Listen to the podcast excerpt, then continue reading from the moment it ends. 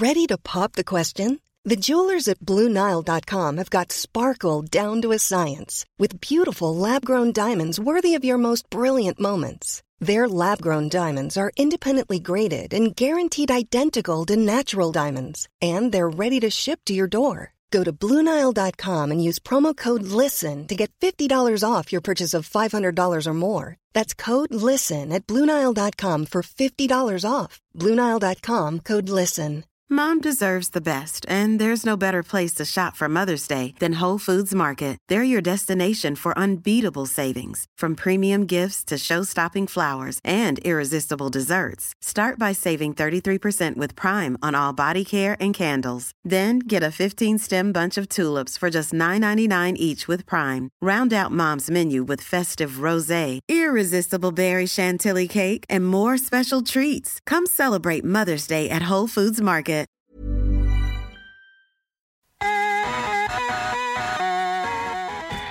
Now you're welcome along to the Huddle Breakdown. We are back. It's been a long couple of weeks away for the World Cup, but Celtic are back and back to winning ways with a 1 0 win against Aberdeen at the weekend. Cal McGregor also back in action, getting the winning goal off the game. Alan Morrison is running a little bit low. He's having a few technical issues, but you are stuck until then with myself and with Jiko James as well. James, how are you? It's too early to say happy Christmas, but it's almost that time. Yeah, ha- happy Toy Day. I found that out yesterday that that's what they celebrate in Japan. It's called Toy Day. And uh, my wife was expressing aggravation as to why they get a day off work for a, for a for something called Toy Day. So I don't know. So happy Today's pre- Toy Day, ha- no, I don't know. It's same day as Christmas. I don't know if they do it on the 25th. So, but I mean, you know, you, you can wish each other a happy Toy Day because no one knows what the hell it is anyway. Okay, will I, I will do that when it is eventually Toy Day, uh, Christmas Day, or or otherwise. Look, it's uh, been a long couple of weeks. World Cup was obviously very entertaining and kept us busy for the last number of weeks, and it almost feels weird that we're sitting here talking about a club match, especially a Celtic match that went on on Saturday while the uh, third, fourth playoff or uh, was played again Croatia and Morocco playing that in the World Cup while Celtic were in Pittodrie playing against Aberdeen.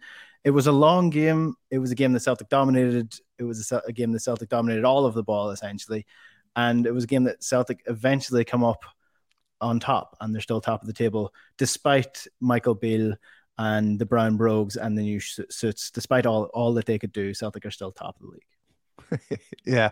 Uh, yeah. Alan and I discussed quite a bit of the game um, on Sunday when we did the uh, uh, the Axom hour for the the charity weekend. And um, yeah, I, are, you going to fill us in on where, where you were at? I mean, I you know I I speculated on that show. I, I had heard that you were at an effective altruism uh, retreat on Saturday and then a Scientology retreat on Sunday.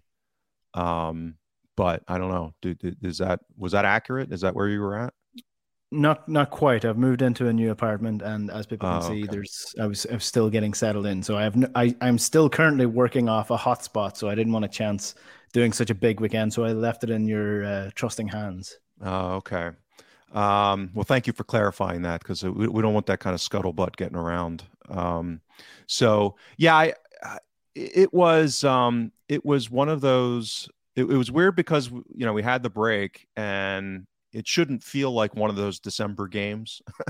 um, you know when the fixture list piles up, and we kind of talked about that before the break and how that um, November period had started to kind of feel that way as performances kind of got lethargic and um, you know some nervy games there where it could have went uh, in, in, into the area of dropping some points.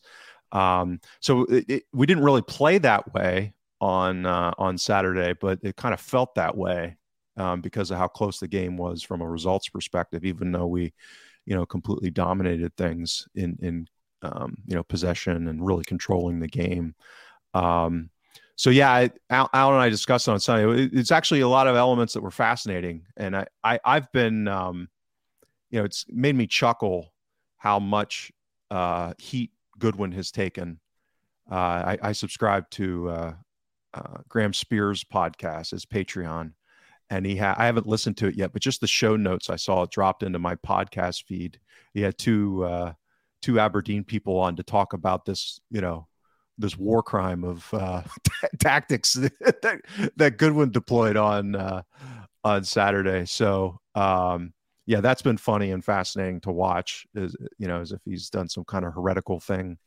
Um, but uh, yeah, it, it was good, good to uh, to be able to um, not drop the points in a in a game that you dominate to that degree. Mm-hmm. Um, so yeah, we'll, we'll we'll see if we can continue that tomorrow. Um, cer- certainly shouldn't be as, as, difficult of a challenge, but um, you know we shall see. Well, Jim Goodwin mentioned or hinted towards trying to take some inspiration from St. Mirren and their win against Celtic earlier on this season, and it was a bad copycat system essentially that he tried to put out. It was the St. Mirren game tactics without doing all the good elements of it essentially is what Aberdeen did. I, I think I think what what disappoints me the most is that I have no doubt that Jim Goodwin is actually a good manager and is capable of a lot more. And Aberdeen are the third, if like fourth, if not third, biggest club in Scotland. You don't need you do you should not be playing the same tactics as a St Mirren side because that's not who you are. That's not how you should act. And I think I, am not here sitting uh, sitting here saying that you know they should have opened the gates and let Celtic run through them, but show a little bit of respectability for yourself and the club the the position that you're in and you know try win the game rather than just going out and hoping to nick a, a same result as St. Mirren who are at best a mid-table side.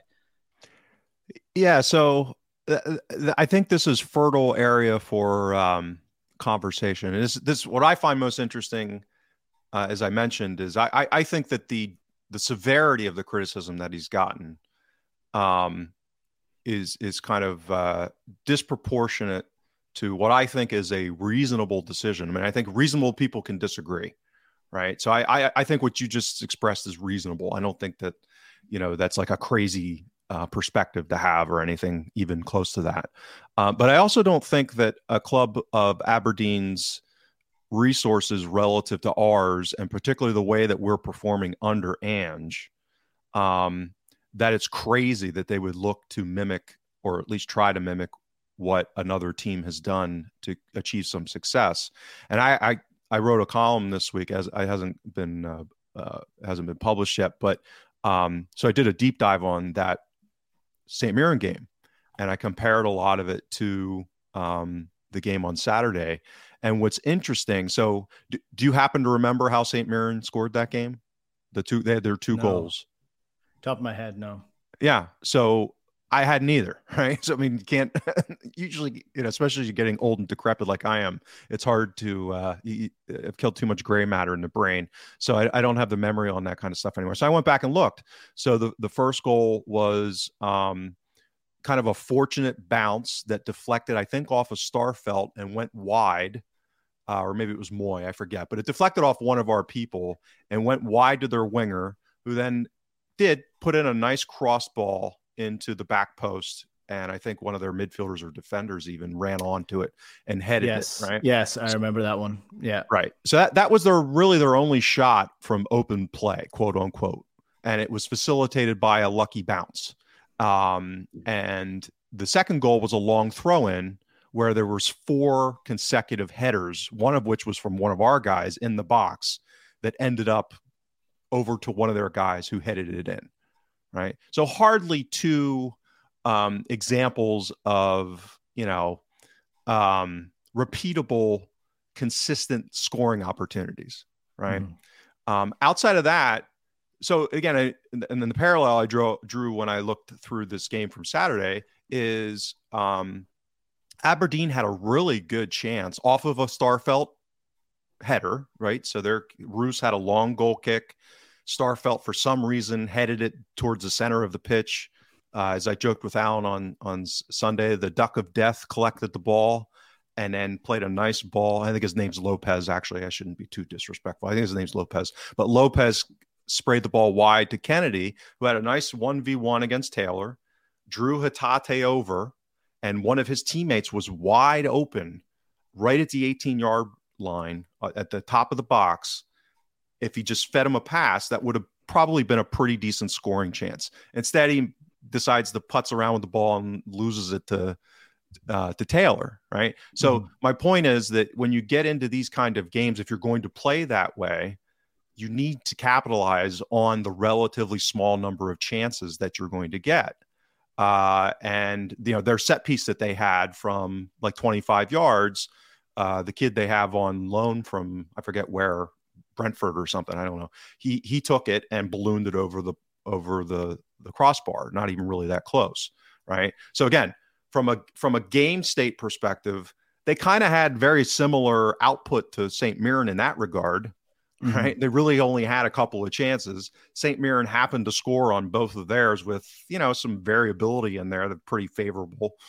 Um, Aberdeen weren't able to replicate that, and and then if you look at the the chance creation that Celtic had, and I agree with you, Good Goodwin didn't really replicate, or at least the, Aberdeen weren't able to replicate what St. Mirren did. Now, how much of that was us imposing on them um, and not enabling enabling them to do it versus you know manager instructions? But one thing that was notable is that they were about um, five to ten yards deeper, so their average line. Uh, was further into their box than what St. Mirren was able to do. And St. Mirren in that game were far more aggressive in attacking. So when we were in possession in that game, they came they they kind of pounced on us um, at a rate that was about 40% higher there's a metric for that um, so you know within it, it's it's something called aggression it's basically when the opposing team gets possession um, or or makes a pass uh, how many times does the opposing the def- the defenders um, engage them within two seconds right and um, st mirren did that at a 40% higher rate than what Aberdeen did. So they were, you know, five to 10 yards further up and they were attacking more aggressively. And what that manifested in is we had a ton of shots from outside the box against Aberdeen. One of them that ended up being the winning goal. Um, I, I think it was uh, uh, like 15 shots or something like that. Whereas against St. Mirren, they were patrolling that area a lot more aggressively and we didn't get nearly the volume of shots off um, from that area. Inside 18 yards is pretty comparable actually in the game. So, I, as I said to Alan on on um, Sunday, I actually think it was an execution problem more than a game plan problem. Uh, and if they actually did a better job of it, I think it's actually a reasonable way for a team like Aberdeen to pursue playing against us because of how dominant we are right now under Ange. You're muted. You're muted. Sorry, that that's what I meant by a bad copycat system. Yeah, it was. It, they did do the. They tried to do the same as St. Mirren, but they did it pretty badly. It was uh, 18 shots from outside the box, 15 shots from inside the box for Celtic. And at this point in time, I'm going to bring in Alan Morrison, who is waiting in the background oh, hey. because he has got his computer to work. Alan, how are you getting on? I'm all right. I've got no keyboard at all. The keyboard does not work, so uh, I think I do. I do have to do it by mouse, unfortunately. anyway, sorry about that. I thought maybe you had an advanced. Since you're a computer guy, I thought maybe you had an advanced like mind control function that we don't get us layman's. yes. Uh, uh, no, no, a bit, a bit. Uh, not that I can execute with like a minute's notice when I'm supposed to be doing this. anyway. Look, it's all good. We're all here now, and uh, I want to hmm. jump in on something that James was talking about there, Alan. I think you were listening hmm. in the background about how deep Aberdeen were sitting because it's not always about what they're trying to do; it's sometimes what they're able to do, and I think a lot of that comes down to how Celtic were playing and how dominant they were, and most importantly, the return of Cal McGregor into the midfield of Celtic because what that does is that gives you a natural anchor as a number six. Matt O'Riley pushes up forward, Hatate pushes up forward, and suddenly Celtic have you pinned in at the edge of your box. So, uh, just quickly before I bring you in on this, uh, somebody in the comments mentioned that Cal McGregor had more passes than the entire Aberdeen uh, team, which is true. Aberdeen had 119 completed passes in this game to Callum McGregor's 170. So I think it's fair to say, Alan, that Callum McGregor is back. well, yeah, yes, yes, he is. And I mean, in fact, he had more, he had double the number of, more than double the number of completed passes that he's had in any game this season. but you know, therein therein lies the tale, right? So you know, this was a game which was another sticky game for Celtic. Um, I think from, from what I picked up, because I only picked the tail end of what James was speaking about, but he was comparing it to the St Mirren game, and actually, you know, to to to an extent, and this is probably what you've already covered, to an extent, you know, Goodwin was very successful in replicating that performance on Aberdeen's behalf in terms of that St Mirren game. Because if you look at if you look at some of the key metrics, you know, just um, did manage to pull these together before the thing, in terms of um, you know our pass completion was really high. Now you think pass completion, you know, again I talk about uh, putting risk into your passes. A really high pass completion, we've had that. You know, we've had an equivalent pass completion in um, you know five games this season, six games this season. Um, one of them was the nine 0 Dundee United game. Put that to one side. All the others were games where it was an absolute struggle, right? So just moving from 60, 86 to 87% pass completion to 89, 90% pass completion doesn't sound a lot, but that moves the dial from, um, you know, being aggressive with your passing to being pedantic. That one or two percent, that's all it seems to take uh, to push you into that territory. Okay, it's fascinating how close small that margin is. The four the four games we we we we, we, we, we had nearly hundred passes more than any other game this season, and the two next. Uh, and again, let's remove the Dundee United 9 0 from the table. The next two highest passes were the 4 2 Dundee United game, where we had to score twice in the last few minutes, and the, and the, and the loss to St Mirren, right? Um, you know, and our total packing score was one of the lowest of the season, which equates to games against Real Madrid, Shakhtar, the 4 3 against Hearts, the 2 1 you know, battle against St Johnstone, the loss to Leipzig, the loss to St Mirren, and the two games of Ross County where we we, uh, we tend to struggle. We had the most shots of any game this season. We had the most touches in the box, but crucially, we had the lowest expected goals per shot of any game this season, and that's the crucial point. So you look at it and you think 33 shots, that's amazing.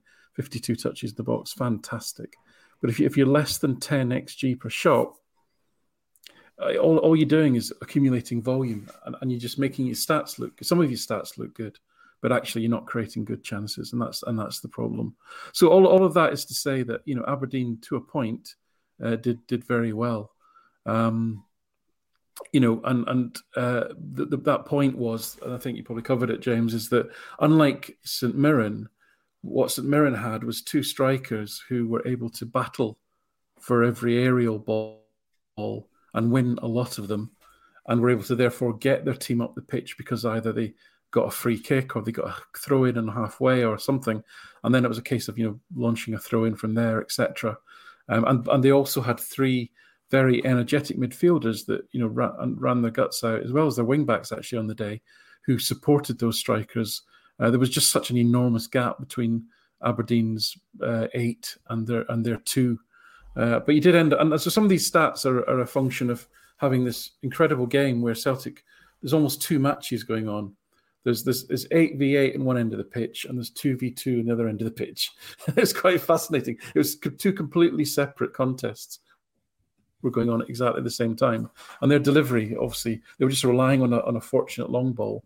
And then one of their strikers, who don't neither of whom were really looked like they were geared for winning winning aerial battles to win it. But so I think they completely, you know, the, Goodwin tried to replicate it. It was actually very successful up to a point. And again, a lot of the negative response to him has been because of the outcome. They lost. But if they'd drawn nil nil, I'm sure there would have been a lot of plaudits coming his way, right? and they were only seven minutes away from that. So those those those are those are the margins uh, really. And you know, and, and, you know, you mentioned Callum, Callum McGregor, right? So let's talk about Callum McGregor. So yeah, absolutely incredible.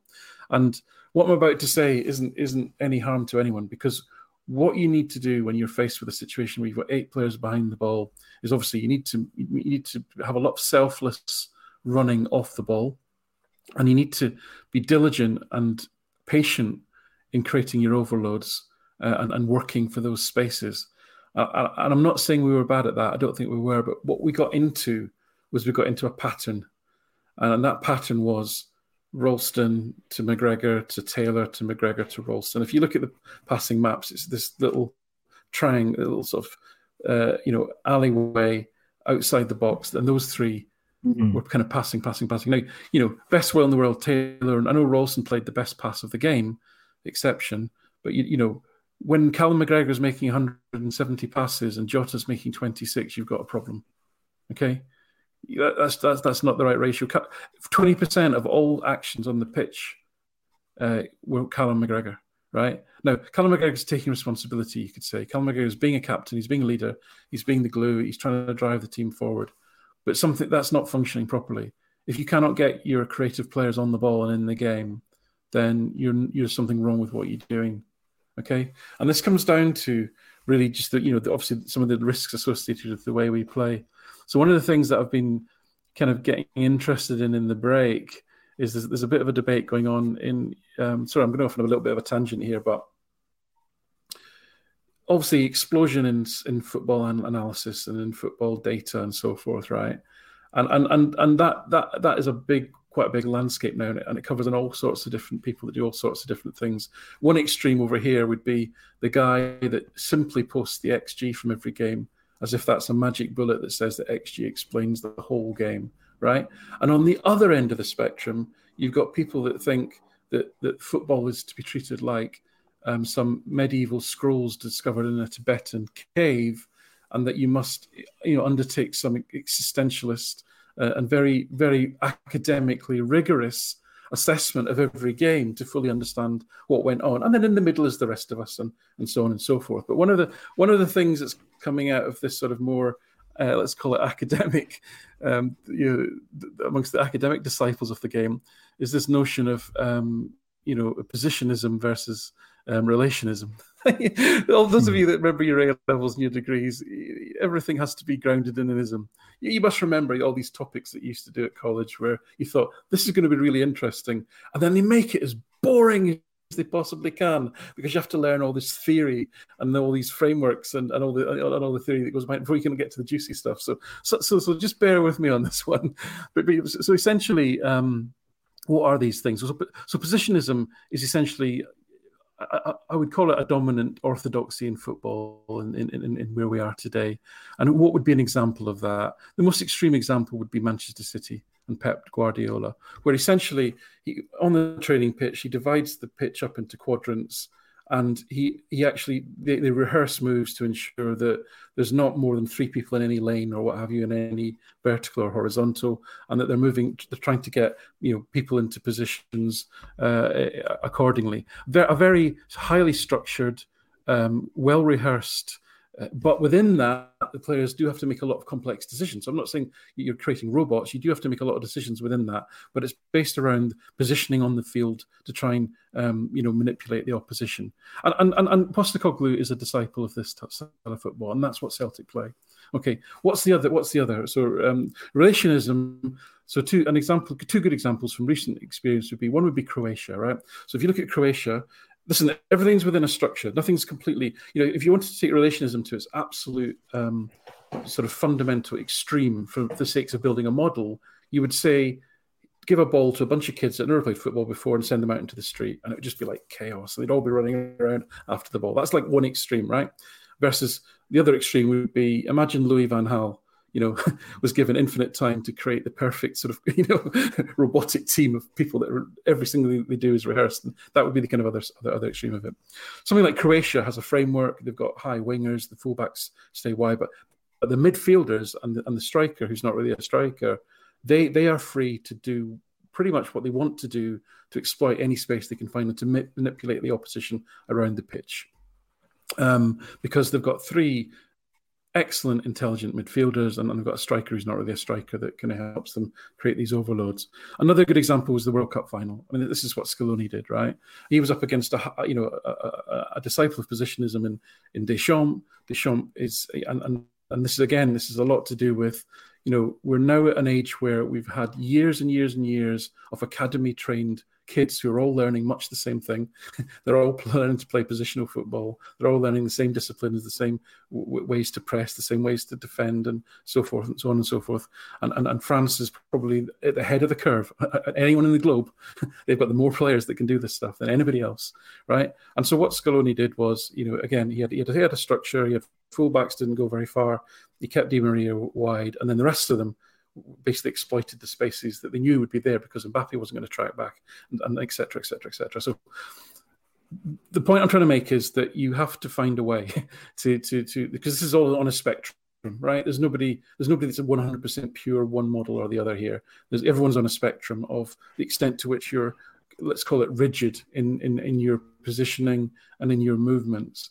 And, and and like celtic weren't rigid on on saturday because how how often have we seen taylor and ralston that high no we have you know that, was quite a, a kind of that was them responding to their situation but we ended up with the wrong mm-hmm. players on the ball all the time because you know if you want creative passing, you don't want necessarily want McGregor, Ralston, and, and Taylor on the ball. So, so sorry, very long, long-winded, but it's just something that I've been thinking about. I'm not saying I've got the answer, but what Celtic need to do is, is just you know in those in those moments is, is and in those games is to find have different tools in their box, if you like. At the moment, the tools in our yeah. box are well, we'll just bring on Turnbull and Giakoumakis and Abada. And That's great, and, and, and you know that's going to probably win seventy five percent of games in Scotland just simply overpowering teams like that.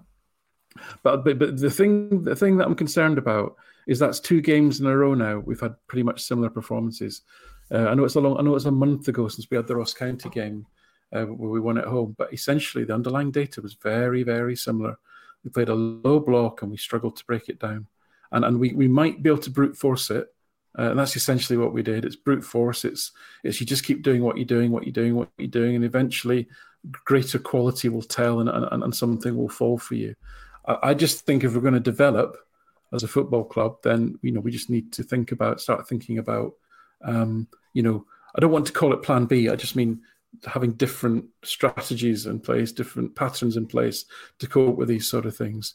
Um, yeah. This isn't listen. This is high end stuff. I'm not talking about fundamental problems here that like I'm oh it's panicking. I'm talking about really high end stuff. Here. I'm talking about turning two or three draws in a season into wins, right? Mm-hmm. But but but if we want to be if we want to be the best version of ourselves, these are the things that we need to be looking at because um, the evidence to me is there. This is increasingly becoming the way that we're performing. Because the, the danger with saying, you know, this is the way we're going to play, we're always going to play that way, is of course it's predictable. And, and the worst mm-hmm. thing about um, attacking football is being predictable. It's great when you're defending, well, that's fantastic, but you can't have predictability yeah. in your attack. Can I offer sorry, a sorry, slightly shorter because um, we we actually we we spoke about this similar enough at a similar enough stage of last season, and there was a game I can't remember which one it was, but we think it might have been Ross County or someone of that ilk, and we had something in the line of twenty six crosses in the game. We just kept putting crosses into the box. That's all we could do because similar enough, Ralston was too far up, Greg Taylor was too far up. Everyone was in the final third of the opposition, and nobody had any space to do anything other than cross the ball. This is a similar vein to that. We, you know, we were so far up that all we did was shoot in bad positions that we normally wouldn't do. But it's for me, it's as simple as bringing everyone back five yards, bringing your defenders back five yards onto the halfway line. Cal McGregor taking a five yard uh, step back towards the defenders, opening up space in front of them, getting Taylor and Ralston back a little bit further, and getting Matt O'Riley to do the overload in the right hand corner and Hatate to do the overload on the left hand corner instead of the fullbacks. And then that's the reason we have an inverted fullback system, isn't it? Because we're able to push our midfielders out wide and then bring our our, our fullbacks into the middle to to keep uh, the numbers uh, on par there. So I, I think it'll come. I I I I still do struggle though to be too critical of this performance, James. Given that Celtic had still a differential of XG of like 2.3 in this game, completely dominated it. And I guess if we drew nil nil, you're saying something diff- different, but they didn't. Yeah, so I, I um I largely agree with Alan in that, uh, and again, Alan wasn't on yet when I said this. I, I, I did a deep dive on some of this uh, for a column this week, um, and kind of the conclusion of my column was, um, long live the overreaction to Goodwin's tactics. I mean, that this firestorm that he's under, uh, hopefully creates an incentive or disincentive structure uh, for other teams managers to say, "Hey, I don't want to be putting up with that," um, because I I agree with Alan that, and I've said this repeatedly, really since uh, you know, quote unquote Ange ball arrived is, you know, maybe a sucker punch of high press early so you can maybe steal a mistake and a goal. But other than that, the way that I get more concerned um, for dropping points is when teams do park the bus. I welcome when teams like Motherwell come out and try to you know do a mid block and create pressure because the exact reason that you're mentioning and uh, as soon as teams come out and allow us to have that space in between the lines you know that's how we basically hang three four or five goals on these teams um, and so I, I, the conclusion of my article was basically my analysis is if i'm an aberdeen even and this is where i think the um, you know people say well they're the third biggest team or you know hearts or hibs I, you know, if you look back through the history of them being able to score, you know, more than two goals against us and get a result, it is not very common. Um, and when you open up and and allow this Celtic iteration to have the amount of chances that greatly um, increases the probability of scoring more than two goals, a nil-nil draw is probably your best chance of getting a result. Now, that is completely antithetical to anything any of us want to watch on a week to week basis, right? Um, and it's a horrible product, an entertainment product. I, I get that. Um, but if you're a manager who is trying to get into a European spot and every last point is going to help in that regards, and you know, you play Celtic three, maybe four times a season in the league, you know, and I again I've watched a fair bit of Aberdeen this season, and they're not doing this against Motherwell, right? They're not playing a, you know, like France was setting up defensive uh, to a large degree, no matter who they played in the World Cup. Uh, you know, you mm-hmm. get certain styles of managers that they're going to, you know, like Simeone at Atletico Madrid, like they're never going to be a dominant on the front foot kind of style. So it's not as if Goodwin's deploying that kind of cynical defensive football on a week to week basis. And I don't think it's unreasonable in the four games a season that if he thinks he can get two or four points playing that way. Whereas look at the track record of Aberdeen. I mean, when Aberdeen had, you know, a much better side of talent, guys who have gone on to play at much higher levels in the championship and even in the Premier League. Um, you know, look at the team that played against that gave us a good battle in the cup final in 16 17 with the you know the glorious Rogic Rogic, uh, Rogic goal. Um, they had pretty good players. Ryan Reynolds here from Mint Mobile. With the price of just about everything going up during inflation, we thought we'd bring our prices down. So to help us, we brought in a reverse auctioneer, which is apparently a thing. Mint Mobile unlimited premium wireless. Ready to get 30, 30, bit to get 30, bit to get 20, 20, 20, bit to get 20, 20, bit to get 15, 15, 15, 15 just 15 bucks a month. So, Give it a try at mintmobile.com/switch. slash $45 up front for 3 months plus taxes and fees. Promo for new customers for limited time. Unlimited more than 40 gigabytes per month slows. Full terms at mintmobile.com. I'm Sandra, and I'm just the professional your small business was looking for, but you didn't hire me because you didn't use LinkedIn Jobs. LinkedIn has professionals you can't find anywhere else, including those who aren't actively looking for a new job but might be open to the perfect role, like me. In a given month, over 70% of LinkedIn users don't visit other leading job sites. So if you're not looking on LinkedIn, you'll miss out on great candidates like Sandra. Start hiring professionals like a professional. Post your free job on linkedin.com/people today. Burrow is a furniture company known for timeless design and thoughtful construction and free shipping, and that extends to their outdoor collection. Their outdoor furniture is built to withstand the elements, featuring rust-proof stainless steel hardware, weather-ready teak, and quick-dry foam cushions. For Memorial Day, get 15% off your Burrow purchase at burrow.com slash ACAST and up to 25% off outdoor. That's up to 25% off outdoor furniture at burrow.com slash ACAST.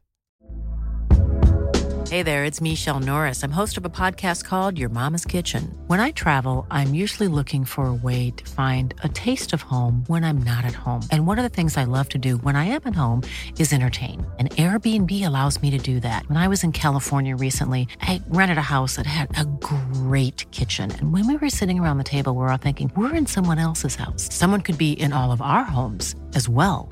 If you have a home, but you're not always at home, you have an Airbnb. Your home might be worth more than you think. Find out how much at airbnb.com/slash host. Like that was the golden era of Aberdeen talent. Um, and how many points did they get off of us? You know, playing a more, you know, they weren't they weren't playing a supremely defensive style of play. Um, and they had a hard time getting any points off of us. So this is well, we've talked about this domestically. This team is performing at a higher level than that invincible team. Um, Aberdeen has less talent, and why would they expect to be able to win a two-one game or a three-two mm-hmm. game again, or draw two-two or three? I mean, to me, it's just not a a high probability decision for them. I love that they're getting hammered and that, you know, Graham Spiers is having people on to slaughter their manager. Um, because hopefully that makes, you know, these other managers say, yeah, why would I do this? I'd, I'd rather lose 4 0 and get called naive than get, you know, drawn and quartered, which is what's been happening to Goodwin this week. Yeah. February 2016, from what I can see, was the last time that Aberdeen beat Celtic. So it's been a long time. Um, yeah, that was that was under Deila. That that was I think that was under Deila. Yeah, yeah. We'll yeah. we'll park the Aberdeen the, the, the, style of play. So I can say the, the mistake he made was that his his best his best chance of winning, unfortunately, was to get the ball forward to his strikers because they're really good. In by by SPFL standards, they're actually really, really good. Unlike St Mirren's, mm-hmm. who are hard-working players and you know up for the fight, but not necessarily good, going to score you many goals. Um, so well, Alan, but he got close again. You get you got people look at outcomes, right? They look at outcomes, and people that's well, people it's it's, interesting. It's interesting um, because I actually I think the quality of the strikers was to their detriment, meaning that to your point, um, the way that St. Mirren was able to create any hassle when they did, and this is actually reflected in the uh, the pass OBV metric for the game. St. Mirren, who you know does not have better players, had quadruple the pass OBV, and that's because they were hmm. able to lob the ball up to those two big lumps up front, and they were able to get some of those balls. Whereas when hmm. Aberdeen were doing it, I mean, we just mopped it up. It, it was a, a, a hmm. stroll in the park for for Starfelt and CCV. So um, yeah, it, it, maybe they need to get uh, get Cosgrove back and uh, you know another hammer thrower in just for that game. just for just to well, play us, yeah. Let's park the Aberdeen style of play for now and concentrate a little bit more on what Celtic could do or could have done differently. We were spoken about variety in the attack and and sort of changing things up a little bit. I saw a lot of people on Twitter talking about Giakoumakis and how he should definitely be on the pitch uh, for a bit of variety in the game, and I think that was coming from Kyogo's misses. He had a couple of reasonable chances, let's say, um, to score. And, you know, on first glance, you're probably saying, yeah, Giakoumakis probably does take that chance. So I thought it would be interesting to set you a little task before this podcast. And that was to find out if Kyogo is missing uh, more chances this season than he was last season, because I think there's definitely that little bit of narrative building around Kyogo this season that he's not quite where he was last year despite his goal numbers at least matching up relatively close. Uh, James, this is a complicated one. So explain to us these numbers because this is the beauty of football and the weirdness of it and sort of the the quirkiness of how football can work sometimes.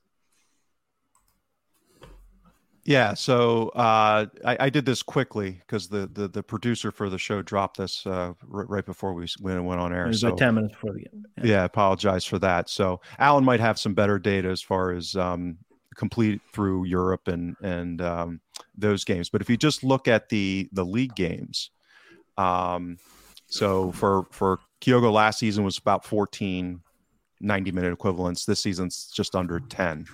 So his XG is actually up this season um, from 77.77 to 0.84. So he's, he's actually, you know, and, and that's also reflected by the team's overall XG creation is up, right? So we're creating more chances as a team. His proportionality has remained about stable. Uh, his finishing, so if you look at his, um, you know, the quality of the shots relative to the quality of the chances uh, he overperformed last season. And again, these things tend to mean revert to a degree. Uh, and this season, he's underperforming by about 10% both ways. So he overperformed by 10%. Now he's underperforming. The irony of that is that his goal scoring rate is up this season. Right. So he's scoring more on higher amounts of chances with worse finishing. Well, how does that happen? Well, this is this is the great. I wrote something on this a couple of weeks back. This is the great factor that teams can't control, which is how good is the opposition keeper playing. um, so Celtic have play, uh, faced really bad keeper play this season. Not that the keepers all themselves have been terrible. It's just the sequencing and the games and just the randomness uh, that's taken place. We happen to have caught a lot of guys on bad days. Let's put it that way, where their performance, and some of that's probably because they're facing us, and you know we're putting pressure on them, that kind of thing. But um, so when you mix up, that all kind of shakes out. Um, ironically, Giakoumakis's data is kind of similar, not exactly with the same proportionality. I mean, his finishing was better last season. It's not quite as good this season, and opposition keepers have been terrible. Um, so I, I, again, the sample sizes here aren't huge. I don't see much evidence that uh, outside of some obvious aerial uh, uh, advantages that Giakoumakis is going to have. Uh, I, I, don't see a lot of evidence that he's some kind of inherently better finisher in kind of the broad mm-hmm. spectrum mm-hmm. of, of chances. Um, so it's just kind of ripe for confirmation bias, and people that like Kyogo are going to point to his, and people that prefer Giakoumakis are going to point to his. I think. Um, so that that's kind of how the the data falls out, and and and how I've uh, kind of thinking about it at this point. Yeah, Alan, I think a, a lot of this might come down to the strengths and weaknesses of both strikers and the perception of both of them because I guess if you're playing against a team that plays really deep, you're not getting the absolute quality of Kyogo's movement in behind. He's not really stretching the defense. He's not uh, getting in behind them with uh, with his movement because there is no space in behind them to get behind in the first place. And then Giakoumakis is an in the box striker who thrives on one touch finishes. So that's probably where this idea that you know Giakoumakis is the player for these games is coming from. Yeah, I mean, so so uh, as James said, I've got data for all, all the games this season, and, and exactly as James says, um, his, his, his goal scoring rate is actually a little bit down, 0.83 last season, 0.75 this, but his xG has gone up quite a lot, 0.67 last season, 0.89 this season. So this is to me, this is a classic case of um, outcome perception bias. People are forming their opinions that he's performing worse because of the looking at the outcomes. And yes, he's missed more, but he under, he overperformed last season and he's slightly underperforming this season. And as James said, that can be for a variety of reasons. Um, of which luck is, is, is a huge part of it, frankly.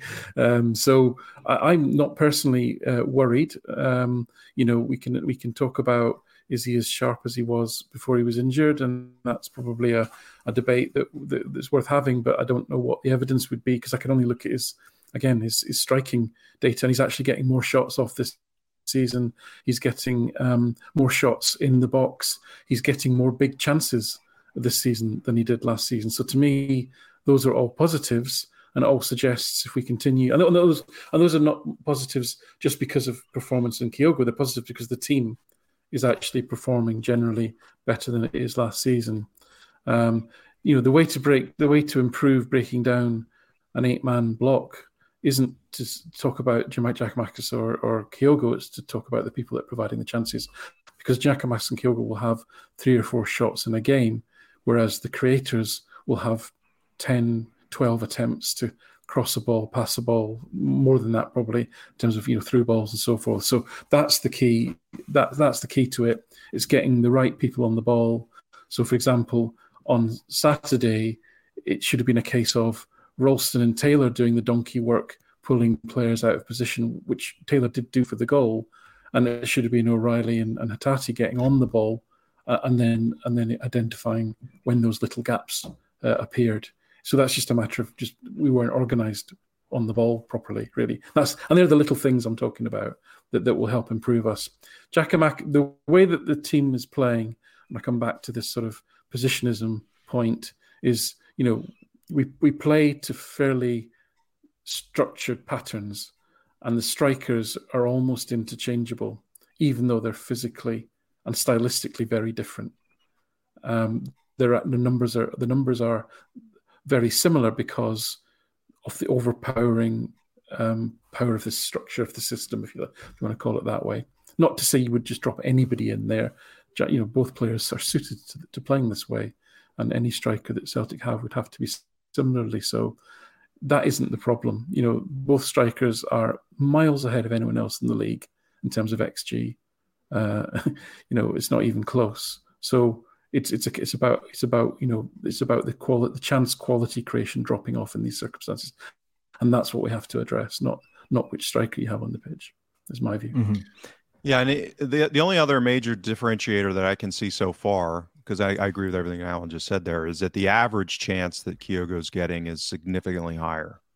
So um, his shot, his, and again, this is just league, and again, I, I, you know, since Europe's done, I think um, that's not such a bad thing to focus on is the the domestic aspect of it. But um, so he's averaging 0.25, I'm sorry, 0.23 yeah. xG per shot, whereas um, Giakoumakis is 0.17, which is still good, but that just, I mean, Kyogo's is like, like point. That's if right. you're going to average 0.323 per shot, that's an insane level for a striker. Like that's what you know Lewandowski and like that's obviously different level of competition. But the top strikers in the best leagues, that Mbappe, that's where you're getting into that mid 0.25 area, you know, mid two um, 20s, and um, so that, that, to me again and we've had this conversation before i it, you know um, i think kyogo is the one that definitely has that kind of extra level um, of capability now the other thing that is i don't know if alan you have this in your um, data but uh, the one thing that has dropped significantly for kyogo is his involvement in chance creation um, and that's that he's actually come down to kind of where Giakoumakis is Whereas last season, now some of that was because he was playing on the wing a little bit, so there's a little bit of that. But um, his involvement in his utilization is is very much as a pure striker uh, this season so far, similar to Giakoumakis. So he's he's not really getting involved and build up in, in any significant way, or mm. you know. So again, back to Alan's point, is that a tweak that could happen against these low blocks, meaning that if they're just kind of staying in between the center backs when against these park, you know, park the bus d- defenses with a little bit more movement of him dropping because he is capable. Like, I wouldn't want Giakoumakis doing that, uh, but I think to a degree, you know, Kyogo could be a little bit more dynamic and interchanging with some of the other forwards, and um, you know, so wh- whether the patterns of play could be tweaked when we face still maintaining the principles and all of that. But, um, you know, that, that would be something because right now it's not like that. I think that mm-hmm. is a mm-hmm. difference from to, versus last season. Yeah.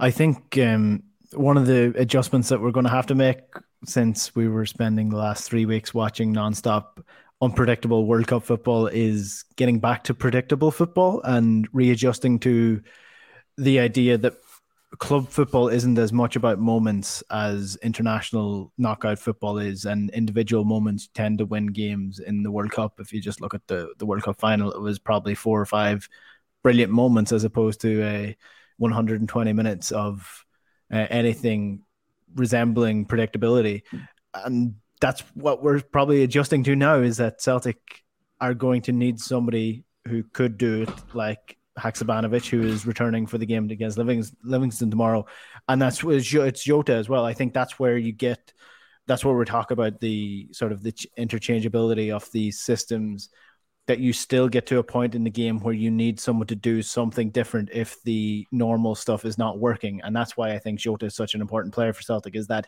he's capable of doing that. He's capable of saying, okay, we've tried the back pass across to the midfield, switching the play, coming back around the corner. We've tried that three or four times. I'm going to get the ball and I'm going to dribble and I'm going to see if I can get past these players. Hmm. Haksabanovic can do that. Jota can do that. Uh, Abada can kind of do that, but not really as much as well, the other two. That's actually something I was going to uh, point out is that because Aberdeen came out and played like St. Mirren, Maeda almost became useless, meaning that yeah. you know, they, they were not even pretending to try and play the ball out from the back where his pressing value would have, you know, uh, become more important. So what we were left with was him playing wide against a team that was just leaving us out there uh, with our overloads. And, you know, that's not his strength, you know, that mm-hmm. kind of triangle, ticky tacky breaking down a, a, a bunkered defense. And I thought you saw quite a bit of difference once Abada came on as far as the dynamism and and you got Ralston overlapping a little bit on a couple of times, a couple of occasions. Um, so again, that would be a tweak that not you know to uh, um, you know we, we, may not have known that or set up uh, with the anticipation at Aberdeen we're going to play that defensive. Um, and and there was a mm-hmm. substitution to address it at, at you know at a, at a certain point. But that's my other pet peeve, which is you know if it's not working, make the substitution quick, which doesn't happen yeah. in football. Yeah, for, for it, it, it, it, died. The game we about this fifty fifth minute actually we stopped. We had a flurry. I was like just after the big chance that Kyogo missed. For ten minutes, we didn't have a shot, and we stopped breaking the lines as well. But we didn't make the substitutions until the seventy first minute. To me, that that again, I'm I'm, I'm, pick, I'm nitpicking but these are the small margins you need to pick at to become a better football team. We're just we're, we're just we're, mm-hmm. I would say we're five five to eight minutes too late making substitutions. That the that momentum you know halt. The momentum had shuddered to a halt. Uh, you know, from the 55th minute, but the 65th minute was blindingly obvious, and the changes but, eventually came in the 71st, 72nd minute. So to me, get on that, be be very attuned to that, and, and get on top of it. But you know, you, are absolutely right what you said, um, and uh, what was lacking. I mean, I shocked James on Sunday because I talked about you know long shots and lumping balls in. What I really meant was we you just needed to create some chaos. You, we needed to create some chaos. It was just far too predictable and chaos because well, the goal they, came they from James when, when, the, when the ball, as well. Yeah, yeah. When the ball flashed across the goal, you got somebody like Kyogo. He's going to react quicker than anyone else. Matt O'Riley is going to see it happening before anybody else. So get them, get you know, just add a bit of something different. Like I think you know, like you said, it, you know, whether it's a Jota dribble or a, or, or and that's why Abada was so effective. He completely changed the game in that regard. He just he ran at them and just flashed the ball across the goal. It, wasn't particularly extravagant, but it just caused, you know, it caused. Well, Maeda's not got that in him. we we had a great case study on Sunday of the culture of football, meaning that Deschamps clearly, to, to, to Alan's point, you know, the opposing manager comes out with a game plan that makes you look like an ass, which Argentina did for the first half for right? 80 minutes. and right. And and I mean, how many times I listened to I watched different coverage, all these podcasts I listened to, and how much was talked about, oh, I can't believe they took Giroud and you know particularly Giroud, but Dembele off that fast. Oh, it's so embarrassing for them. They took him off in the first half. It's like this is the World Cup final. Like you can take hmm. your your feelings and shove them up the where the sun don't shine. You know what I mean? It's like he made the he had to make a change. He did make a change. I give him credit for doing it when he did. Um, and, and to me, that's you know, generally speaking, if you're a manager that comes out and you say, "Oh, you know what? I'm surprised the opposition came out and set up a different way and they're playing a different way than I anticipated, why wait until the 70th minute or the 60th minute because hmm. you're going to hurt their feelings? Yeah, yeah exactly. Yeah. No, I mean, the, the, the, the, only, the, only, reason France got back into the game was because Deschamps um, loosened his position as principals, and he had a never-ending supply of incredibly talented young athletic players that he could continually be throwing onto the pitch. And then, lo and behold, exactly as you predicted, um, you know, Argentina's um, hyper aggressive, emotional centre backs started making mistakes. And, and, and, lo and behold, they scored two goals in the last in the last ten minutes. Um, but prior to well, that, as he was playing in this very highly structured, very predictable way, um, Argentina had completely, absolutely bamboozled them. mm-hmm.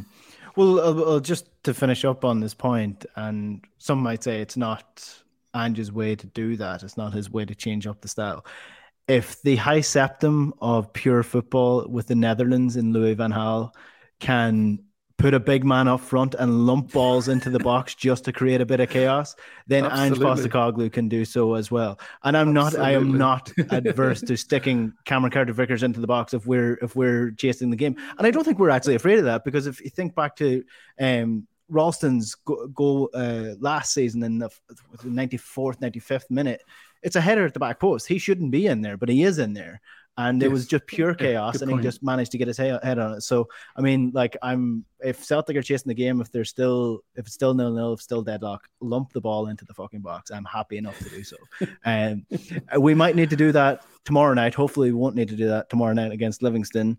And um, probably not the team to lump balls into the box with against, especially if you're early on in the game. Maybe if we're chasing the game when with five minutes to go, but. Uh, can we see it being another stalemate like this? It's at home, so not as scary as potentially going to the macaroni. I I would expect. I mean, again, they have a striker that can hold the ball up. Guy, guy does a pretty. I forget his name. I'm, I do not know. And we're talking about chaos. He's uh, fucking Nub- chaotic too. Nouble, right? I mean, Nouble. He, yeah. Nub- yeah, it's right. Nouble. Well, he's very creative. I mean, he, is, he, barely scores, he is, but he creates a lot. Yeah. For for Livingston, a, I think he's just a, a bull in a china player. Yeah, uh, again, I've, I've, drawn this analogy before. He reminds me of Dike that played at uh, Barnsley, who's in a you know he, he's played he, he's had a cup of tea for the American national team because they're like, oh, he's scoring a lot of goals in the championship. Let's bring him in, and they realize this guy can barely play football. like he's just a he's just a, a, battle. welcome to Barnsley. yeah, exactly. He's a he's a battle axe that goes up into the middle in these long balls and you know creates chaos and and um so yeah, I you know um if they play that way, which I suspect they will. Now they've actually not completely bunkered at times. Like they've mixed it up a little bit and, and been a little bit more aggressive in coming out the press and kind of the mid block um, in different games, even at Celtic Park. So, um, but they've given us some some game. And I, again, I don't other than uh, Martindale at Livingston. I, I wanted to raise this question. It just reminded me what manager you know, kind of in the Rodgers forward era, gave us the most hassle? Like, what's who's the single manager that gave Celtic at a, hmm. at a smaller club that you'd say, you know, what a pain in the ass playing them was. We this was a misery. Do you remember? Yeah, I mean, you guys have a. well, Martindale. Well, I, I, was. I don't know if the answer is. Well, I have another name in mind. I, I'm. I'm trying to push you for this other name. Okay. Um, McInnes. Uh, no, oh, no, not, not, not McInnes, party no. almost every game. I've no Jim, idea. Jim Goodwin, probably. It's Mirren. Steve Clarke. Right. Remember ah, those yes. Kilmarnock right. teams? Right. So yeah. I went again when I wrote this article. Kilmarnock got a nil-nil draw against us and did not have a single shot. Okay. Playing anti-football, an abomination to the world, right? And, and so there were games when they would counter and get a, you know, have some luck and some variance. And you know, we blew them out. I think it was 4 0 one game that we destroyed them or 5 0 that we got. But we're going to do that to teams of that size. Um, so, you know, that's why Livingston, I think, has been so much better than what the resources would suggest, is because they're embracing their challenge. They're not trying to play in a way that, you know, they're optimizing for chaos. Um, and they create a lot of problems for people as a result. And I mean, they're, it, you know they have a decent chance for making Europe in a in a league when you've got Hearts and Aberdeen and uh, Hibs that theoretically that should be a you know a ridiculous notion. Um, and this is not a one off season that this is happening. Like this is a formula that they've been executing on for over multiple seasons now. Um, so again, they're their team. I out of the whole the grand scope, I'd much rather play Ross County uh, because they don't play this way for the most part against us. Like they're a little bit more endeavoring, or Motherwell, or um, you know, it's it's the St. Johnstones under uh, Callum. It's it's Livingston under Martindale. These are the ones that I I get worried that you know if we have some bad luck on the day that we're more likely to drop points um, than even playing Hibs or you know Hearts to a large degree. Mm-hmm. They are going so, a bit soft though. They are yeah, yeah. Sorry, uh, uh, sorry, Enda. Um, they've actually, they've actually, they actually. Can you believe this? The attempt the least number of crosses in the league. Like, that's astonishing. Livingston. Yeah, yeah. Uh, and, they're, and, they're, and they're nowhere near the team wow. that plays the most long balls either this season.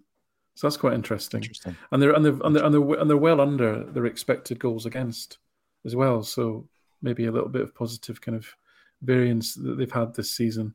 So I, I you know, I think I, I, almost feel like the last two games we've played against them, especially away, we've been quite comfortable. So I'm not not not, not to take it lightly because I agree with you. I think the next two home games, Johnson and really good Nick, actually, um, you know, they've found with since Nicky Clark's joined them, they've found a way to be really effective up front as well. He's, you know he's a clever player. Um, not, I'm not saying we should be afraid of Nicky Clark, but you know they're, they're, you know, they found they found they found their mojo. I mean, St Johnstone have always been a stuffy team, right? Um, and they found they found the mojo. And they're on, they're on a good, they're good. Their confidence is high. Um, you know, Livingston have uh, only actually lost uh, one of their last uh, six league games, and that was to us, three 0 um, You know, they've been to Kilmarnock and won. They beat Aberdeen at home. They drew it, uh, it away at Hearts as well. They got a draw, uh, as we know, at Ibrox. Uh, they beat St Johnstone. So you know, this, they're in they're in good form. Um, so this is going to be, mm-hmm. I think, it's going to be another sticky night. I'm, I'm a little bit concerned because, as I say, I get concerned when I start seeing two games in a row. And I know one game was a month ago, but the performance was actually pretty similar in terms of our, our, our kind of general stodginess and inability to break break teams down. So um, you know, I hope I hope we're a bit because a bit on it because you know our our creative players didn't have good days on on Saturday. You know, uh, Matt O'Riley to a, probably a slightly lesser extent, but certainly Jota was was incredibly quiet for him. Um, mm-hmm. You know, so uh, Abada Abada did did a lot, lot, of good stuff, but he didn't. A lot of it wasn't accurate. I didn't mind that because I say I was just happy that he was dropping some bombs in there and creating a bit of noise mm. and confusion. just just what we needed. But um, yeah, so a little bit a little bit nervous, but uh, you know we should be okay. I'm sure. Somebody just popped in a question. I think about penalties. Did you see that? What is our penalty ratio of scored to miss?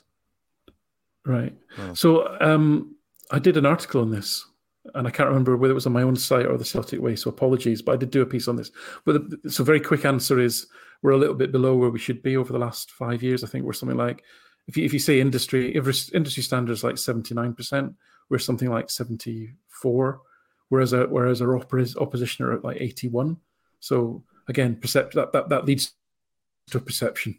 You know, so the numbers are actually not not massively um, wide. It's not like we're down at sixty percent or so, you know, like like sort of um, you know penalty shootout type levels of, of, missing, but but we are below average and the opposition is slightly above average. So I think that does that does lead to a perception that probably not we're not very good at it, but it, it, that can turn very quickly. I think Kris Commons yeah, was the best penalty I can remember in recent times. I was just saying, given the sample size, I think if we score one more, we might move that back up. Yeah, we're not talking in huge volumes. Yep. No, this yep. is the problem with penalties. It's yep. They're they're they're, they're very um, rare events in, in the scheme of things. Well, for Especially us, anyway. if you're Celtic, not so much if you're Rangers. Um, I think that's the, the the best place to finish up on the pod. James Allen, uh, happy Christmas. Hope you have Merry Christmas, guys. Good, uh, yeah, time off. We will be back with the pod. We won't be three weeks uh, without a pod in the next uh, couple of weeks. We will do a pod uh, between the Livingston and the St Johnstone games and things like that. We'll we'll try to arrange it over the, the Christmas period as well. So, uh, happy Christmas to everybody who has watched, listened, or got involved in the podcast in any way over the year. And thanks very much for listening to this one. And we'll chat to you next time. We'll chat to you later. Time to play the game!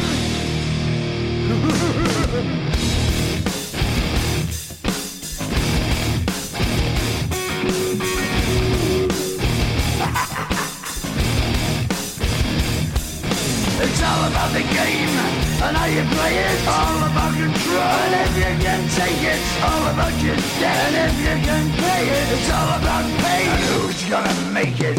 I am the game. You don't wanna play me. I am control. No way you can shake me. I am heavy debt. No way you can pay me. I am the pain, and I know you can't take me. Look over your shoulder, ready to run like a Cleveland bitch from a smoking gun. I am the game, and I may lose. So simple run out You can die like a fool Try to figure out what my mood's gonna be Come on over, sucker, why don't you act me? Don't you forget there's a price you can pay Cause I am the game and I want to play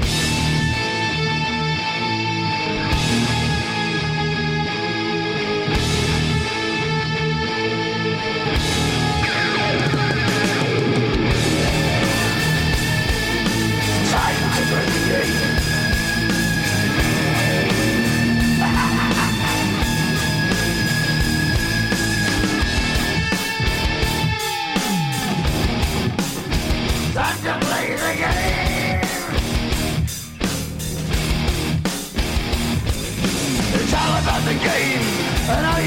It, it's all about control. And if you can take it, it's all about your debt. And if you can pay it, it's all about the pain. Who's gonna make it? I am the game. You don't wanna play me. I am control. There's no way you can shake me. I am your debt, and you know you can't pay me. I am your pain, and I know you can't take me.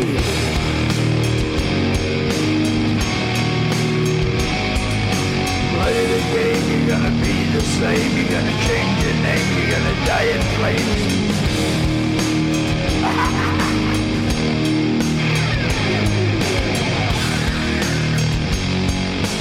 Time to play the game.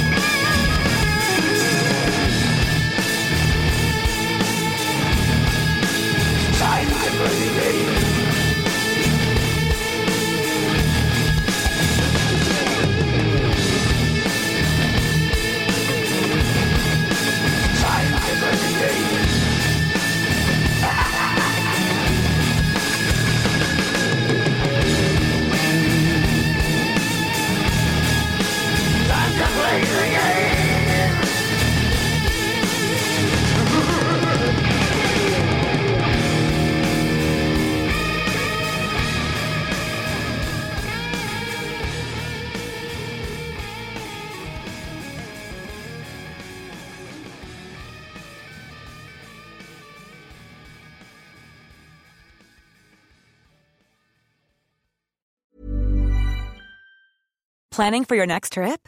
Elevate your travel style with Quince. Quince has all the jet setting essentials you'll want for your next getaway, like European linen, premium luggage options, buttery soft Italian leather bags, and so much more. And is all priced at 50 to 80% less than similar brands. Plus, Quince only works with factories that use safe and ethical manufacturing practices.